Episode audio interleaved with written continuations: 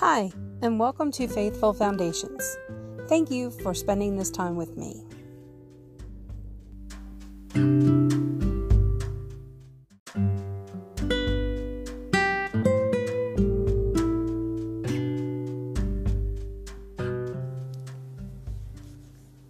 Each of us should please our neighbors for their good, to build them up.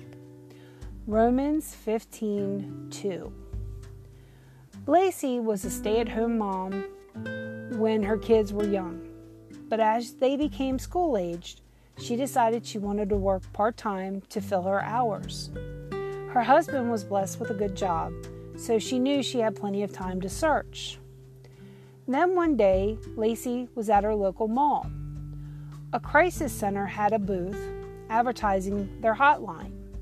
Underneath the hotline's contact information, there was a request for volunteers in tiny letters.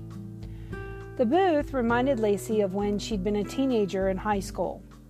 Her home life was chaotic and filled with violence. When she disclosed this to her best friend Travis, he promised to always be a listening ear. Over the next few years, Travis regularly followed up with Lacey. He called her on the phone regularly, looked out for her at school, and helped her get a job so she didn't have to spend some time at, so much time at home.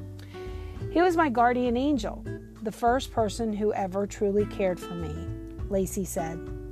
When I saw the booth, I thought about Travis and how he'd impacted my life so much.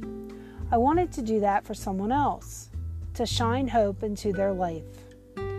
God, thank you for the kind, generous people you've placed in my life.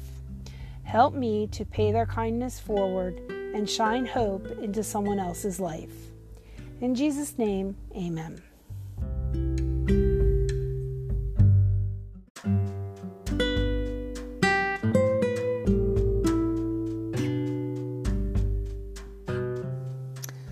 I hope today's reading has brought you closer in your journey of faith. What did you learn from today's devotion?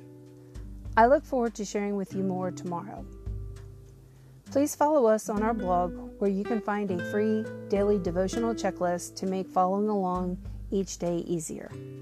You can also join our Facebook group, Faithful Foundation Praise, and leave your prayer requests and pray for others in need as well. I'll leave all the links in the description. Have a day filled with love, peace, and happiness, and remember to share it with others.